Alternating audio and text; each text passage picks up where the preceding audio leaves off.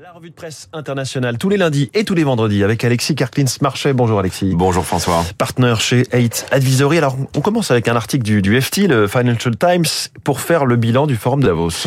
Et oui, ce forum, euh, François, qui rassemble euh, tous les ans, au mois de janvier, les dirigeants d'entreprises, les dirigeants politiques, les ONG, les associations, et qui donne finalement une sorte de température de l'économie mondiale, eh bien le Financial Times euh, souligne que cette semaine, puisque le forum se termine aujourd'hui, eh bien la tonalité est positive. Alors ça passe notamment par une le bilan qu'en a fait Rita Gopinath. Rita Gopinath, c'est la chef économiste et directrice générale adjointe du FMI, qui indique que son fonds allait remonter les prévisions économiques pour 2023. Pourquoi? Parce que l'économie chinoise euh, repart après le, la, fin de la politique zéro Covid, parce qu'il y a un véritable boom des investissements euh, environnementaux aux États-Unis, et puis parce que l'Europe s'est adaptée aux conséquences de la guerre en Ukraine plus rapidement, avec notamment un prix d'énergie euh, qui, qui a baissé. On ajoute à cela Olaf Scholz, chancelier allemand, qui a déclaré que pour la, finalement son pays ne serait pas en récession en 2023, avec un moral des chefs d'entreprise qui, qui remonte. vraiment, même si l'année a été qualifié, l'année 2023 a été qualifiée de tough year, d'une année difficile et dure à cause de l'inflation et de la remontée des taux. Clairement, le moral est en hausse et je trouvais que le mot de la fin, euh, cité par justement par le Financial Times, euh, revenait euh, au directeur de la banque d'investissement de la grande banque américaine JP Morgan, qui parle de la résilience de l'économie mondiale et qui tient à remarquer que malgré une guerre, malgré une pandémie, malgré une remontée brutale des taux d'intérêt, eh bien l'économie mondiale résiste et pourrait repartir plus vite que prévu.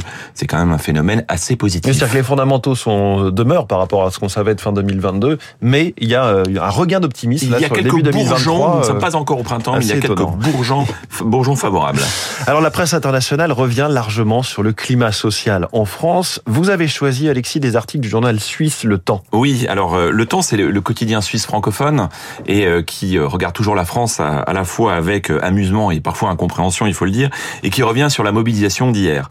Alors, certes, soulignant évidemment une mobilisation très forte, hein, un million de, de, participants selon le ministère de l'Intérieur, plus de 2 millions selon les syndicats, parlant de la place de la place de la République à Paris, noir de monde, je mmh. cite. Alors, le journaliste qui était au cœur de la manifestation a noté des slogans assez amusants, comme par exemple la retraite, c'est comme la galette, on la veut complète, euh, mais qui aussi souligne des propos qui lui paraissent très très français, comme par exemple Julie, 30 ans, je ne veux pas mourir au travail, ou Monique, 50 ans, qui manifeste et qui reconnaît qu'elle n'est pas concernée par la réforme, mais qui est là par solidarité, car elle en a ras-le-bol de tout ce qui lui tombe dessus. Alors selon le, temps, si les, syndicats peuvent se réjouir de la mobilisation, il ferait mieux de euh, mesurer les dangers euh, d'un ce que le temps appelle un jour sans fin, un jour de grève sans fin, hmm. évidemment, car finalement ces grèves, ces blocus, ces pénuries, ces défilés, ces trains qui sont supprimés, ces écarts de comptage des manifestations, c'est une sorte de théâtre de boulevard. Le temps parle d'un nouvel épisode du feuilleton sans fin des rentrées sociales françaises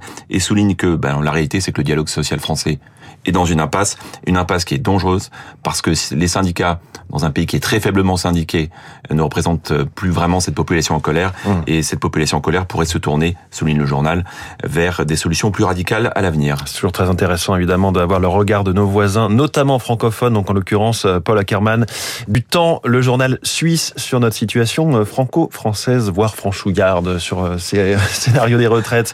Alexis, on termine avec un article du New York Times qui nous emmène, non pas aux États-Unis, mais en Grèce et plus précisément du côté du Parthénon. Eh oui, euh, c'est le plus ancien différent culturel et probablement la plus ancienne bataille diplomatique de l'histoire moderne, puisque le British Museum et le Premier ministre grec se rapprocheraient d'un accord pour faire revenir les frises du Parthénon à Athènes. Alors voilà 220 ans que cette certaine section de la frise qui décorait le temple du Parthénon sur l'Acropole au temps de la Grèce antique ont été emmenées vers l'Angleterre par un diplomate et militaire britannique, Lord Elgin, euh, qui avait ramené avec lui non seulement ces frises et pas mal de statues de dieux grecs, et qui les vendit plus tard au gouvernement britannique, cette frise du Parthénon que l'on trouve aujourd'hui et que l'on voit en exposition au British Museum.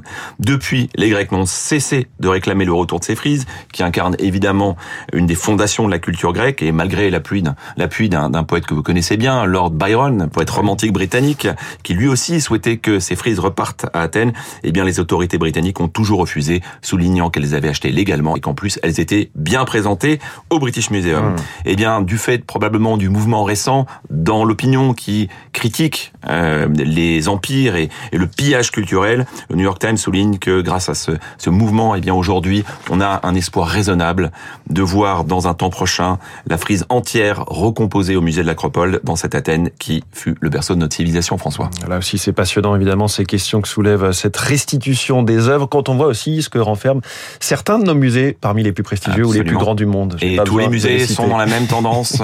on rend les œuvres qui ont été pillées au temps des empires. Merci beaucoup, Alexis Karklins-Marchel, la revue de presse internationale. On vous retrouve lundi. Bon week-end, Alexis.